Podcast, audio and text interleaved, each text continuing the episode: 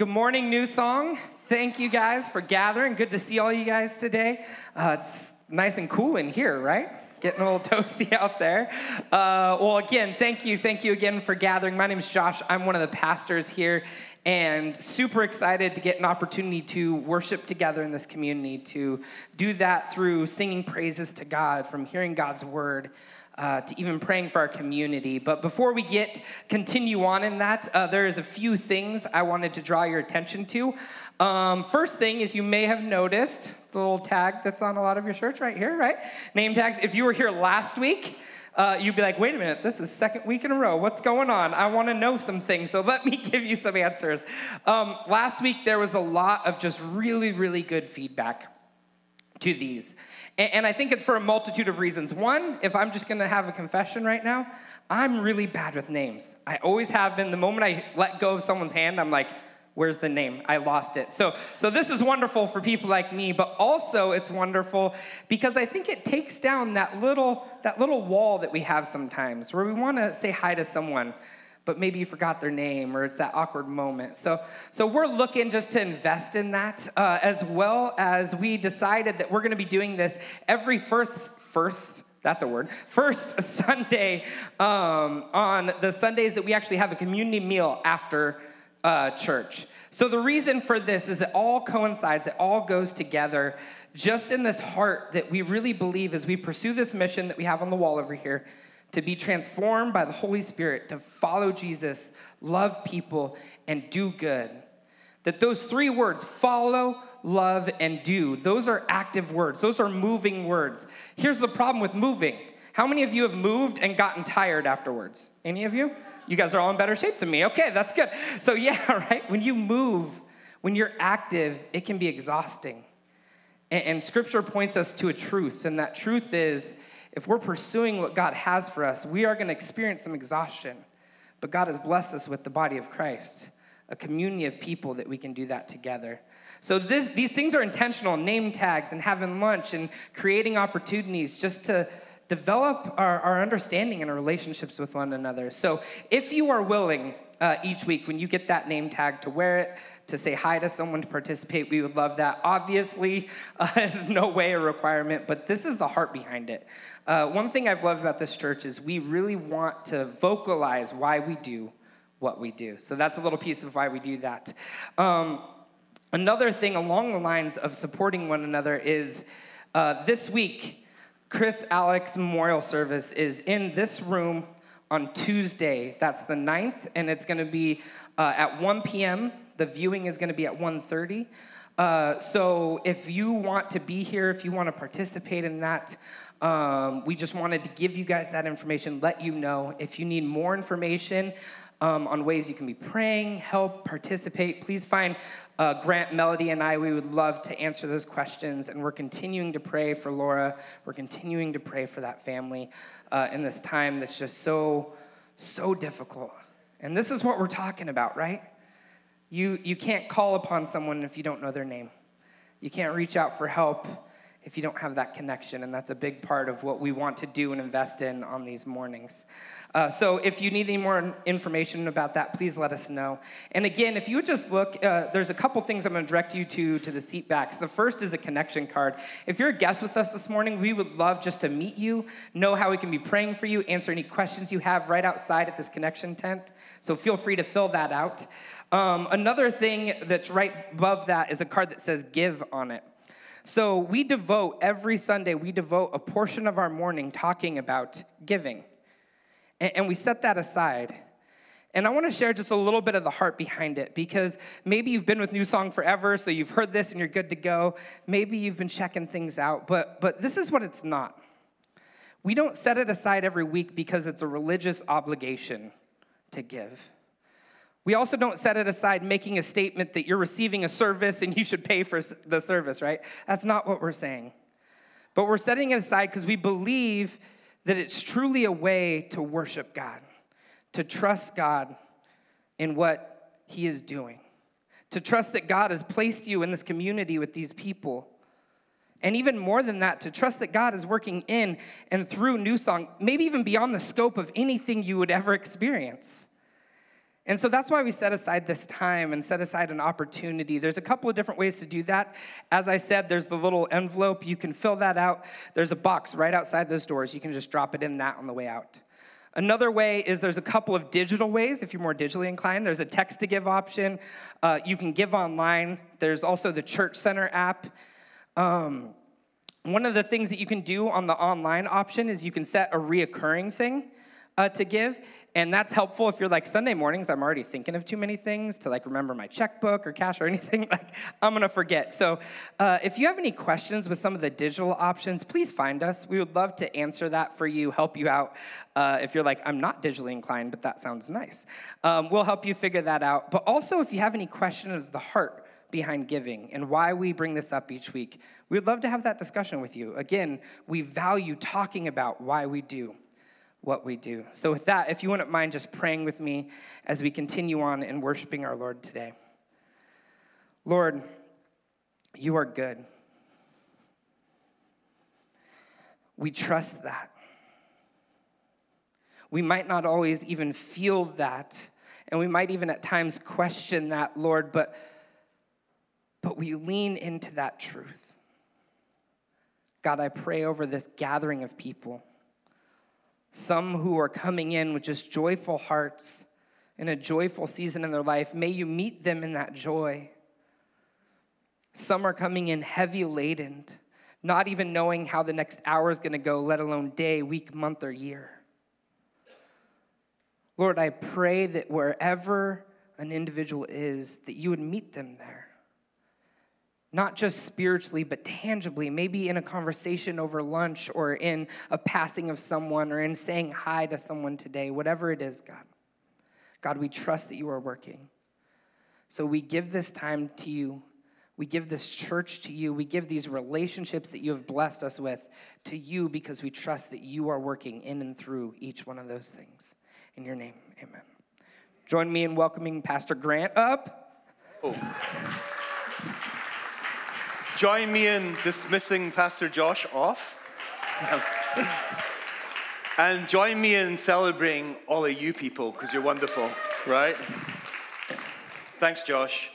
So uh, it is my pleasure to introduce a couple of people to you, some folks. Um, and it's kind of in along the lines of another thing that's on our wall, which uh, came about when we're thinking about the concept of community and why we gather. Um, and it's the scripture. It says, We share with you what we have seen and heard so that you also might have fellowship with us and with God in Christ, and together make our joy complete. And we've been talking about that in terms of when we get together, uh, even Sunday mornings, or in the garden, or doing the pantry, or just in our homes, that we want to remember, we want to talk about and share what we've been experiencing uh, in this relationship with God and one another. And therefore, it invites other people into that fellowship, and then together make our joy complete. And the more people are together in that you know, situation, the more we have joy. So I want to bring up a couple of our beloved friends who are sitting right here, Doug and Krista Levy. Um, and really give them a chance to talk a bit about what they have seen and heard. That our joy might be complete because we very much believe that we're in partnership with these folks and their family. Um, so, does anyone, has anyone never, ever met the Livies before? Who watched the video? Okay, homework. This was actually pre Sunday homework, but afterwards, one of the, the latest Connect video is all about these guys, and it will give you a ton of flavor about what they're up to. So, introduce yourselves, uh, let us know uh, your names, and where in the world are you serving? Okay. Or I could introduce I'll you. Take, I'll take the easy question. There we go. So, yeah, so this is my husband Doug. I'm Krista. We're here with four of our five children. I won't make them stand up. But No, Why but they not? should raise Make their them hands. stand up. Okay, stand up, stand up. There you go. There you okay, there you are. Yeah. So, so you can say hi to the masters. Our oldest daughter is actually leaving today with our son-in-law to North Africa for their own mission trip. So, yeah, Isabel. Isabel. Yeah. Oh, and we serve in France, just outside of Paris. Okay. Yeah, when I first met these uh, wonderful people, we had lunch um, and we were talking about ministry uh, and just realizing how much we have in common in how we perceive what we're doing here in this community with what you're doing in your community, that we're trying to build bridges and connect uh, in deepening ways over time, being consistently present. Um, so, maybe how do you perceive the mission, that you have in France in the town? Maybe describe. It's quite a small town, correct? Mm. And how long have you been in, the, in that town? Yeah. So, Krista and I live in a town called Chevry-Cossigny. Anybody can say that? With, any French speakers? Chevry-Cossigny. okay, all right. Well, we'll get it next time. So, uh, it is true that we live in a little tiny town of about 4,000 people, but we live in a region of uh, where there are sort of four towns, you know, kind of a tri-city area, except there are four. So what would that be? Quatre, four city, whatever, quad. There we go. Okay.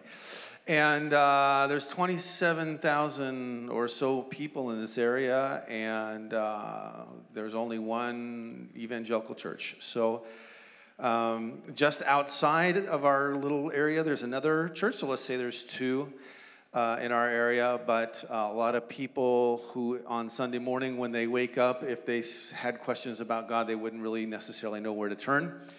And so, um, because a French person uh, sort of has the default setting of skepticism. Uh, the only way that we really know how to reach uh, that kind of person is to live out in a close kind of way what the Lord's all about in our life and to live the gospel. And so, a lot of our ministry is about building relationships and being close to people that we live near. And over time, having the occasion when, when the opportunity arises to interact and talk about life's deep issues and answer questions and dialogue about who the Lord is. And uh, we started the church about um, nine years ago. That was sort of birthed out of a number of activities we were doing, children's kind of Bible clubs and small groups and things like that.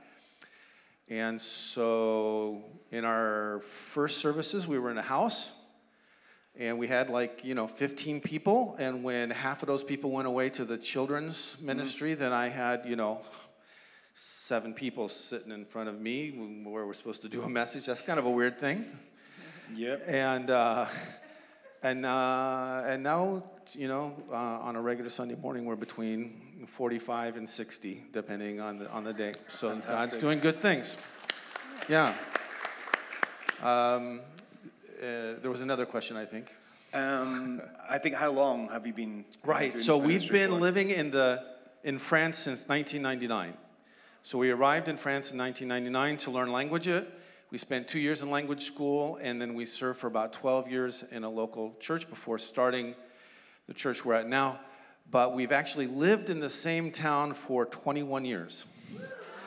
And uh, we didn't think it was going to happen that way. We didn't think that the Lord was going to have us be there. In fact, we, when we first landed there, we said, Lord, why would you put us in this place? We don't get it.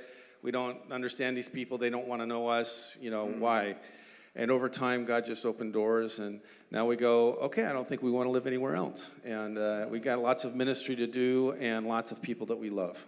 That's fantastic. Yeah. Thank you. Thanks, guys. So I've asked uh, Doug and Krista to read our scripture for this morning, which is Psalm 62, and I asked if they could do it in English and French.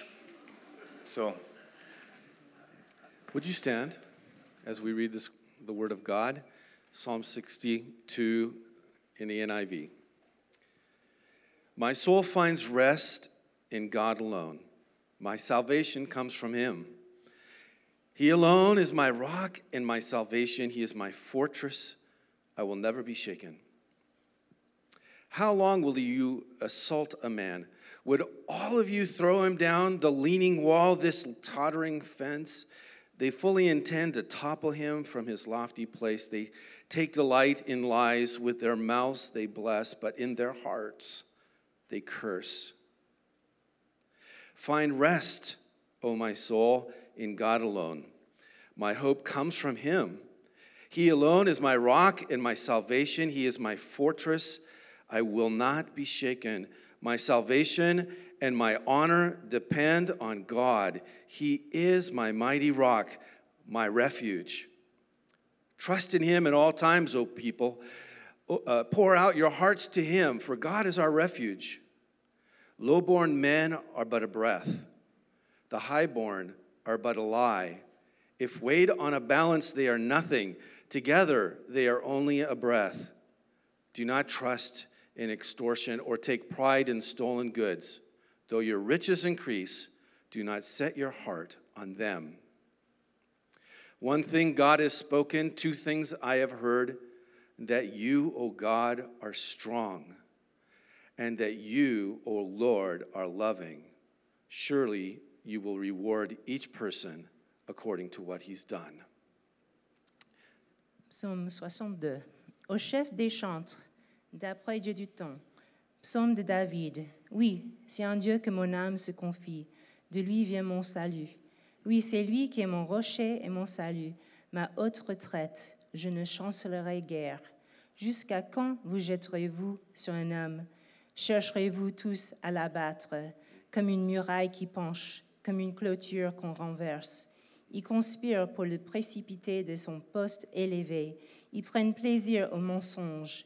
Ils bénissent de leur bouche et ils maudissent dans leur cœur. Oui, mon âme, confie-toi en Dieu, car de lui vient mon espérance. Oui, c'est lui qui est mon rocher et mon salut, ma haute retraite, je ne chancellerai pas. Sur Dieu repose mon salut et ma gloire, le rocher de ma force, mon refuge est en Dieu. En tout temps, peuple, confiez-vous en, lui, répandez vos cœurs en sa présence. Dieu est notre refuge. Oui, vanité, les fils de l'homme, mensonge, les fils de l'homme. Dans une balance, ils monteraient tous ensemble plus légers qu'un souffle. Ne vous confiez pas dans la violence et ne mettez pas en vain l'espoir dans la rapine. Quand les richesses s'accroissent, n'y attachez pas votre cœur. Dieu a parlé une fois, deux fois j'ai entendu ceci. C'est que la force est à Dieu. À toi aussi, Seigneur, la bonté, car tu te rends à chacun selon ses œuvres. Amen. Merci beaucoup. Thank you, Krista. Thanks, Doug. It's a beautiful language, isn't it? I learned French in school, in high school actually, because I grew up in Scotland and that was the language you learned. And it wasn't much use coming to America, the places I've lived, but uh, I've got some of it still there. Um, but I wish I'd done Spanish now, really. Um,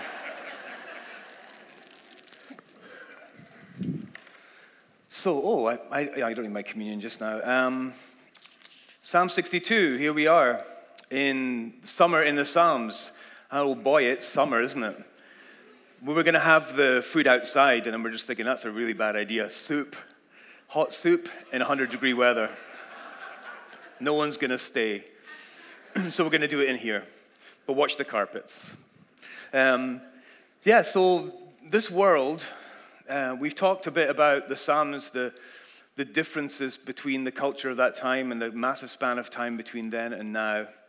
Uh, and it's really true that uh, our world is constantly changing, and especially in recent, I guess, centuries, even decades, uh, change has been extremely rapid. Kind of makes your head spin uh, the way technology uh, keeps improving and increasing and, and multiplying. Um, on December 17th, 1903, uh, a couple of guys by the name of Wilbur and Orville. Did anyone ever meet Wilbur and or- Orville? Uh, they flew their flying machine for 12 seconds and covered 120 feet. So that 1903. And now we have jets that can fly over 2,000 miles per hour. Absolutely incredible pieces of intricate and powerful machinery. I was thinking about other ways that technology kind of blows my mind, and one of them is just this thing I have in my pocket and what, all the things that it has replaced. I'm sure you've seen these like memes and things to say all the stuff that this does for which you would have needed all of these things, apparently with a combined weight of 75 pounds. Um, everything from a compact mirror, anyone ever do that? You know? To uh, encyclopedias and MP3 players. Incredible technology. So I just turned 53 a few months ago. Uh, can't believe it. And so, uh, even in my short span of time, you know, it's not that long really in the scale of human history, but I have seen so much change. Um, when I was a kid and growing up in Scotland, if I wanted to know something that my mum or dad didn't know, I would go into the dining room in my family home and I would find the encyclopedias that we had there. Anyone remember doing this? And hopefully, you could find something about the subject you were trying to, to know. Um, nowadays, I just simply ask my phone or military industrial complex listening device. They're always listening. Well, actually, you know, I was thinking when you were talking about that the government's listening, I'm thinking, great. It's like evangelization of government employees, right? They get to come to church, and you're just like, let's pray for that guy over there with the head worn, you know, listening device. Uh, I love all that stuff, though. It's so exciting to me. Um, but re- crazy that the iPhone was only released 15 years ago. So, I mean, 15 years that this has been a thing. That's crazy. So much has changed and so very rapidly over the past few hundred years. But the Psalms tell us, I think, that some things haven't changed at all in human, uh, in creation. And the first thing is human nature has not really changed.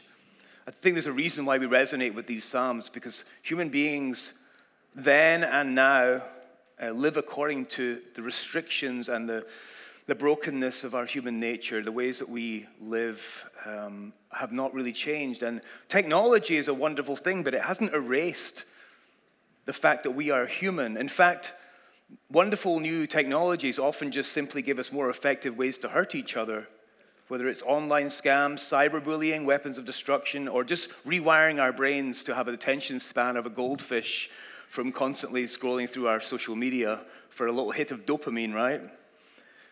The second thing is that humans need God. So, first, human nature has not changed.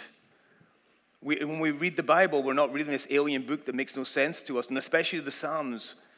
Human nature, and then humans need God. Despite so much, you know, secularism and things that would try and root our feet solidly to the ground, we still kind of have our head in the clouds. We are incurably religious. All the efforts to stamp out this longing for transcendence for God has not been successful. In fact, it's only increased. We are a religious species with a huge capacity for mystery, and we've talked about this. We have longings that we find within ourselves that nothing seems to satisfy. Humans need God. So this morning we heard Psalm 62, and if King David did indeed write this, it says it's a Psalm of David, then there's over 3,000 years between us and this, these words. But, but it just resonates to tell us that nothing's really changed. Human nature, in two ways, it's, it's difficult. It makes life difficult being a human being. The first is threats from others, outside forces. He says, How long will you assault me? Would all of you throw me down this leaning wall, this tottering fence? Surely they intend to topple me from my lofty place. You can see so many acts of human brokenness in that section assault, uh, ganging up a greater amount on a, on, on a single person. And then it says this leaning wall, this tottering fence. A lot of people think that's probably because he's in a place of sickness or illness. He's already depleted, and there's this attack coming towards him. They intend to topple me from my lofty place. That is so human, isn't it? This desire when someone's successful. I remember I was playing, uh, most of you know I played in bands back in the 90s, and I had friends, and they were really good friends, but when their, uh, their uh, band got a bad review, you'd be secretly kind of happy because we were kind of in competition with each other, even though we were friends. We'd never say it out loud. Uh, there'd be this kind of like rivalry.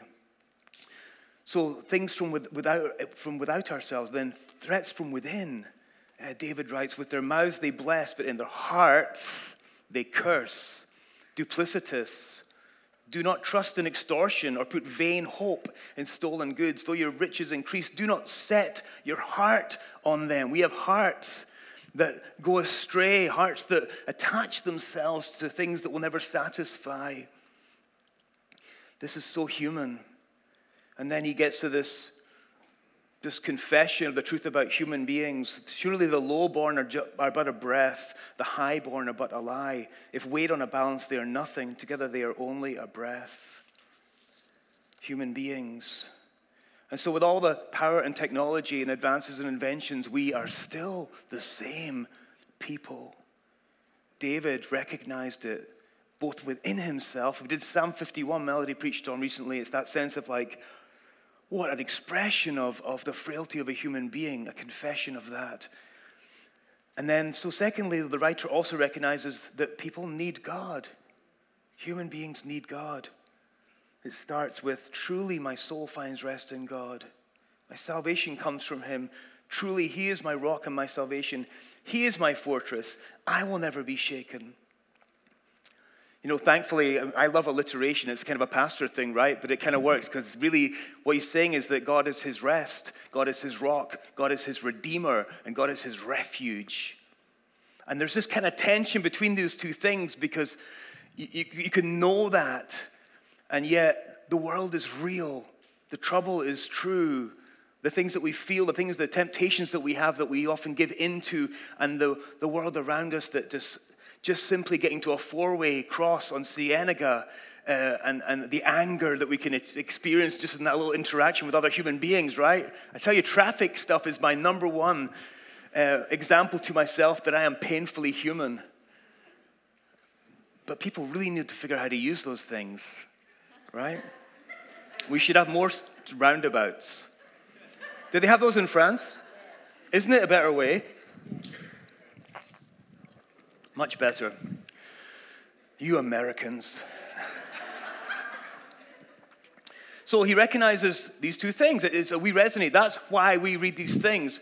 Wouldn't it be weird if it was so different that we read the Psalms and go, I, I have no idea what he's talking about? It's remarkable that when we read it, we go, oh my goodness, that's, I recognize that. That's me both the sense of being human, but also a sense of knowing I need, I need God. And the fact that regardless if you know it or not, there's, there is a need there. So this is a, a, a challenging thing, but there's, there's kind of a couple of tracks through this psalm which I think could be kind of helpful in figuring out um, how to understand these two tensions that we have a need for God but we also have this like distance from that full experience and, and it's, broken and it's messy. Um, so, first thing is this kind of this progression of response to the fact that, that I am human and I need God. Life is very real and often painful and raw, but there's a sense that there is a God who is good. And the first thing is, is interesting to me because this is how we can often do it. And I think we do this in church sometimes, especially the songs that we sing. And the, the, worship team, we've been talking a lot about the songs that we sing and the words we're putting in people's mouths that maybe is not really connecting necessarily with their experience. And the psalm starts out with this propositional truth just stated clearly. Truly, my soul finds rest in God, my salvation comes from Him. Truly, He is my rock and my salvation. He is my fortress. I will never be shaken. Never, okay? You know, there's a bumper sticker you might have seen that says, God said it, I believe it. That settles it. Oh, yeah, it's on the screen, right? I thought you were all like, you guys seen this? I don't really buy that necessarily. It's that sense of like, I've got it in my head. Um, but there's always this kind of tension because my life's not necessarily working like that. He's being shaken. The very next thing in the psalm is, is the shaking comes. Um, it's like the, everyone see, you, you remember, uh, Linda, the, the, the skit about the psychologist, and the guy comes, the person comes in with a problem, and, the, and the, he sits there, listens to the person's problem, and says, Stop it. Stop it. You ever seen that? Who was it? Do you know? Bob Newhart. And so this whole thing is said, no, but no, you got to help me. And I say, stop it. Just stop it. You know? And I think that we do that sometimes. Just have faith. Just pray. God is this. You're fine, right? And sometimes it doesn't really sink into our experience. So the second thing that he does in this progression of response, I think, to the tension he feels of being a human and knowing that there's this God that he needs to kind of connect with is self exhortation. And I love this. And none of these things are bad, by the way. Setting a proposition and saying God is thus is good. This one's also good, but it seems like it's a progress. He's saying now, despite his head knowing the knowledge, but he's experienced this thing, and so he talks to himself. He says, Yes, my soul, find rest in God. My hope comes from him. Repeats again, truly is my rock and my salvation. He is my fortress. I will not be shaken. You see that change there? states it, and then telling himself, put your trust in him. Do you guys ever do that? When you go like, oh, Grant, put your trust in God. The third thing in this progression of response is community participation. The very next thing in the psalm, it says, Trust in him at all times, you people. Pour out your hearts to him, for God is our refuge. So starts off with an understanding of something he believes to be true, and then he's telling himself to put his trust in this, and then it moves into the community. And they're sharing these truths together. Well, then the final one is personal revelation. This sounds amazing. He does not address God at all till this whole progression toward the end, and suddenly he finds himself addressing God himself. One thing God has spoken, two things I have heard. Power belongs to you, God. With you, Lord, is unfailing love. And you reward everyone according to what they have done. And I think this is the place where it all starts to happen, where the human experience of this person connects very viscerally and real with this God in a very personal and intimate way. And I think uh, this is the this conclusion points us in that direction to say, where do we go in the fact that we have this human nature that is broken? And it is to intimacy, addressing personally this God. And I don't think we usually get there without trouble when we cry out to God so intimately, so personally, save me, Lord. And the Psalms are full of that. They point us to that kind of communication with God, and they form us into people who will be doing this intimate, relational, conversation work with the God who loves us. You know, I'm going to read a long passage right now, uh, so just make yourself comfortable but it's worth reading. And it's, it's by this author called Douglas Coupland. Has anyone ever heard of Douglas Coupland? He is not a Christian writer. He, he, he penned the name Generation X, which is kind of funny because New Song was kind of a Gen X church. Douglas Coupland, secular author, recognized that there was this generation that had particular distinctives, and he wrote a book called Generation X. But he also wrote a book called Life After God. And basically, it's about a man driving his kid and he's separated from his, from his uh, the mother, but driving his kid up through Canada. And he's thinking about life after God. If there is no God, what does that mean for life, for, for my love for my kid, for, for all the things he's, he's pondering on this road trip and he's writing it down like he's talking to his kid. And at the very end of the book, this is how it ends. And I think this is this an illustration of this moment where I recognize that I'm human and I recognize that I need God. So he writes Some facts about me. I think I'm a broken person. I seriously question the road my life has taken, and I endlessly rehash the compromises I have made in my life.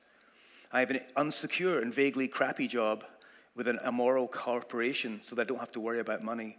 I put up with halfway relationships so as not to have to worry about loneliness. I've lost the ability to recapture the purer feelings of my younger years in exchange for a streamlined narrow mindedness that I assumed would propel me to the top. What a joke. Compromise is said to be the way of the world, and yet I find myself feeling sick trying to accept what it has done to me the little yellow pills, the lost sleep. But I don't think this is anything new in the world. This is not to say my life is bad. I know it isn't, but my life is not what I expected it might have been when I was younger. Maybe you yourself deal with this issue better than me. Maybe you've been lucky enough to never have inner voices question you about your own path. Or maybe you answered the questioning and came out on the other side. I don't feel sorry for myself in any way. I'm merely coming to grips with what I know the world is truly like. Sometimes I want to go to sleep and merge with the foggy world of dreams and not return to this, our real world. Sometimes I look back on my life and I'm surprised at the lack of kind things I have done. Sometimes I just feel that there must be another road that can be walked away from this, either against my will or by default.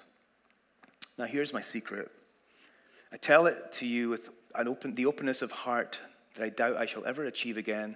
So I pray that you're in a quiet room as you hear these words. My secret is I need God, that I'm sick and can no longer make it alone. I need God to help me give because I no longer seem to be capable of giving, to help me be kind as I no longer seem capable of kindness, to help me love as I seem beyond being able to love. A progression from, from a head knowledge, but sometimes we just stay there in defiance of the truth that we see. And we find it hard. You know, people come with questions sometimes in church, and we say, you know, shh, just believe, just have faith, right? We tell ourselves, we talk to ourselves, and that's good. We share with the community what we're believing that God is, is like. But then it's the moment when the humanity that we experience meets the transcendent God in intimacy, and we have this aha moment. The second kind of progression through here, which I think is helpful, is a, progression of experience. That was a progression of response, how to respond to this kind of human and divine dilemma that we find ourselves in. The second one is of experience.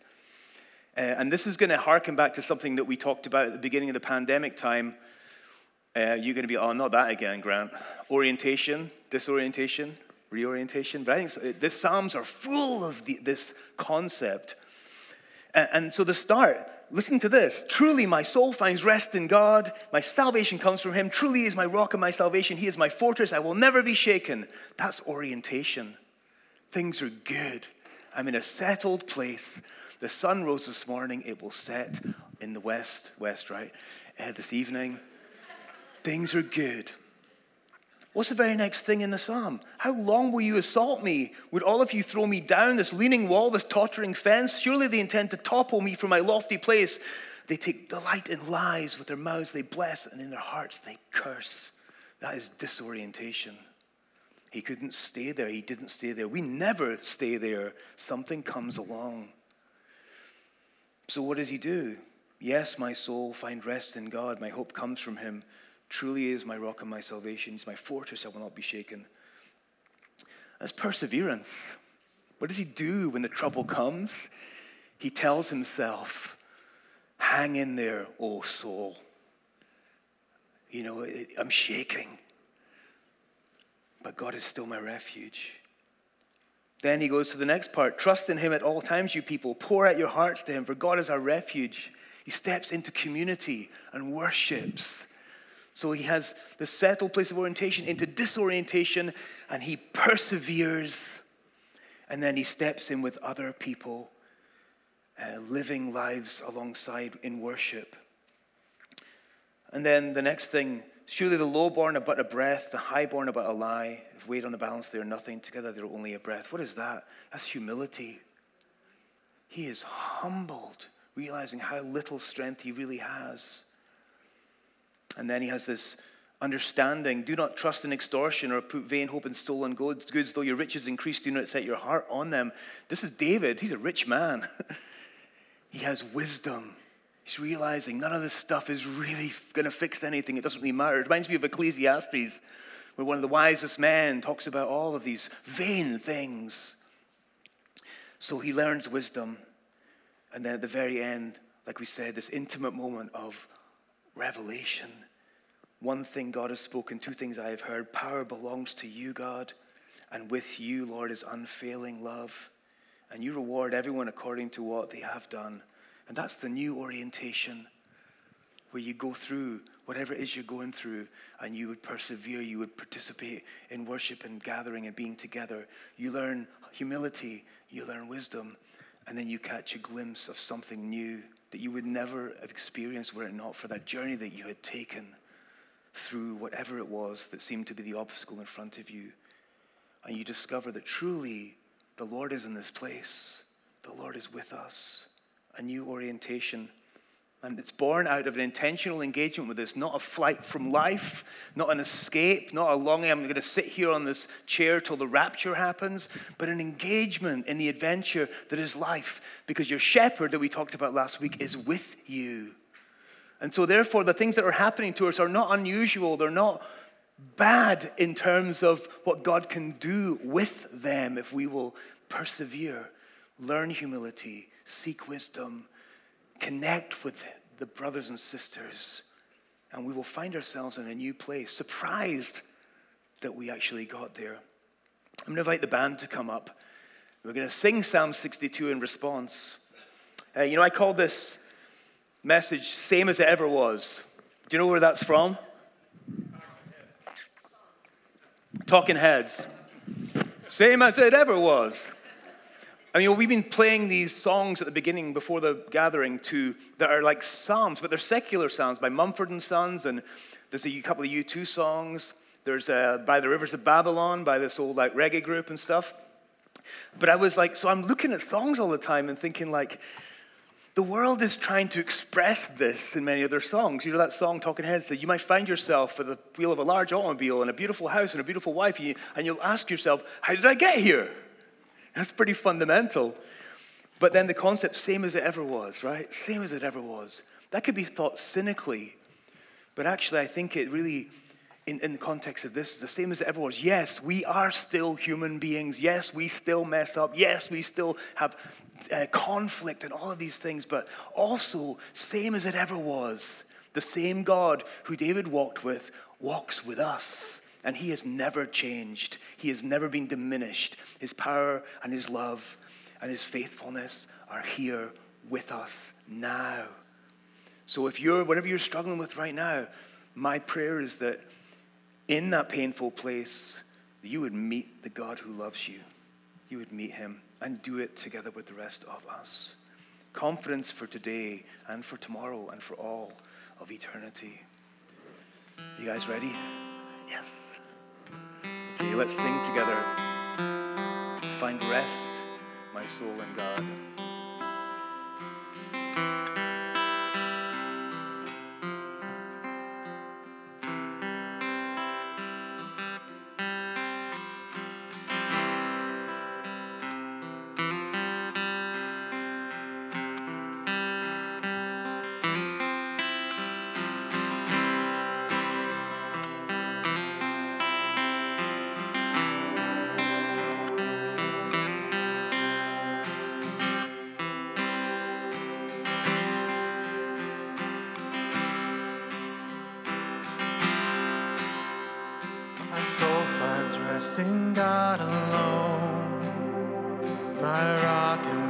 Salvation,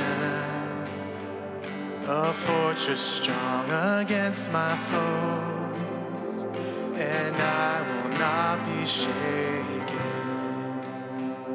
Though lips may bless and hearts may curse, and lies like arrows pierce me, I fix my heart on righteousness. I'll look to him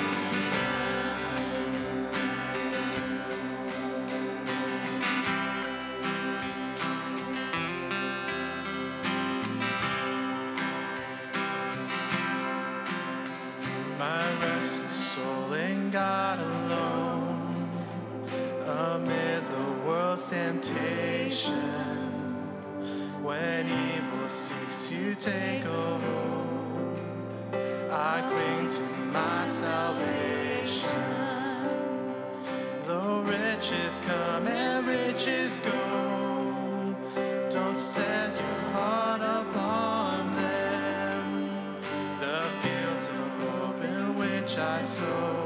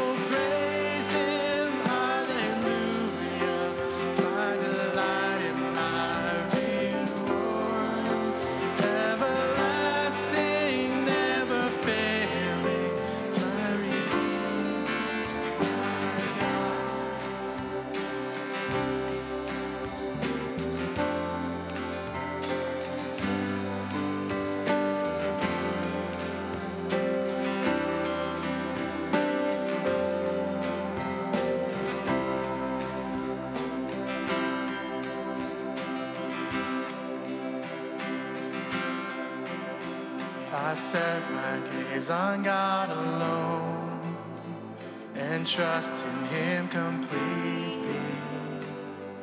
And He will never my soul, and it will prove His mercy. Through life is but a fleeting breath, a sigh to breathe to measure. My King has crushed the curse of death, and I His forever.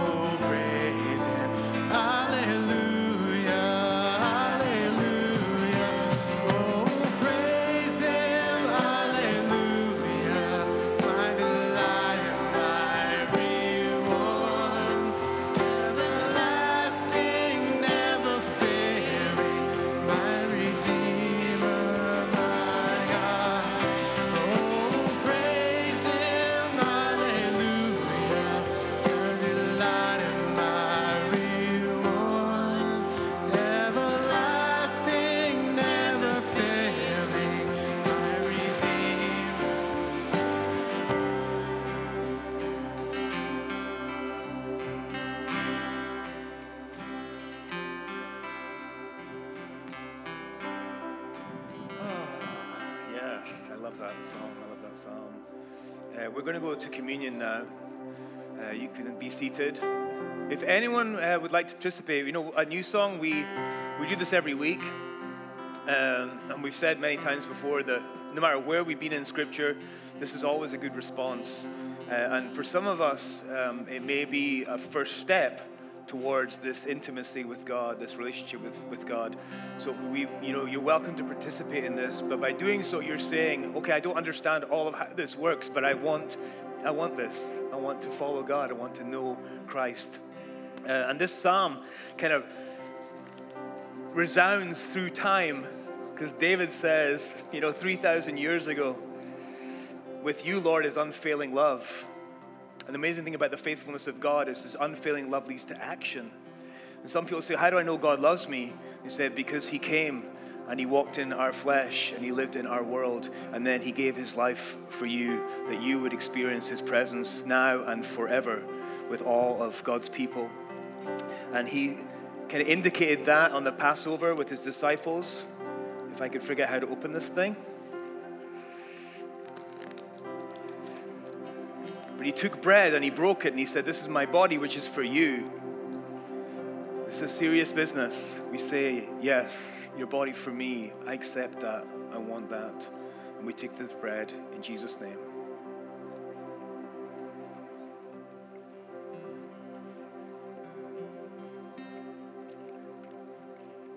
And he took a cup at the table and he gave it a whole new meaning and said, This is my blood that is shed for the forgiveness of sin. Love in action. He says also in the psalm, You reward everyone according to what they have done. And judgment has been taken from us because of what Christ has done for us, that we are free from condemnation, no longer to hide in the shadows in shame, in guilt, in fear. We step into the light, and he says, Welcome. So, Lord Jesus, we come, we accept this in Jesus' name. Thank you, Lord Jesus, our shepherd, our friend, our rock, our refuge, our redeemer.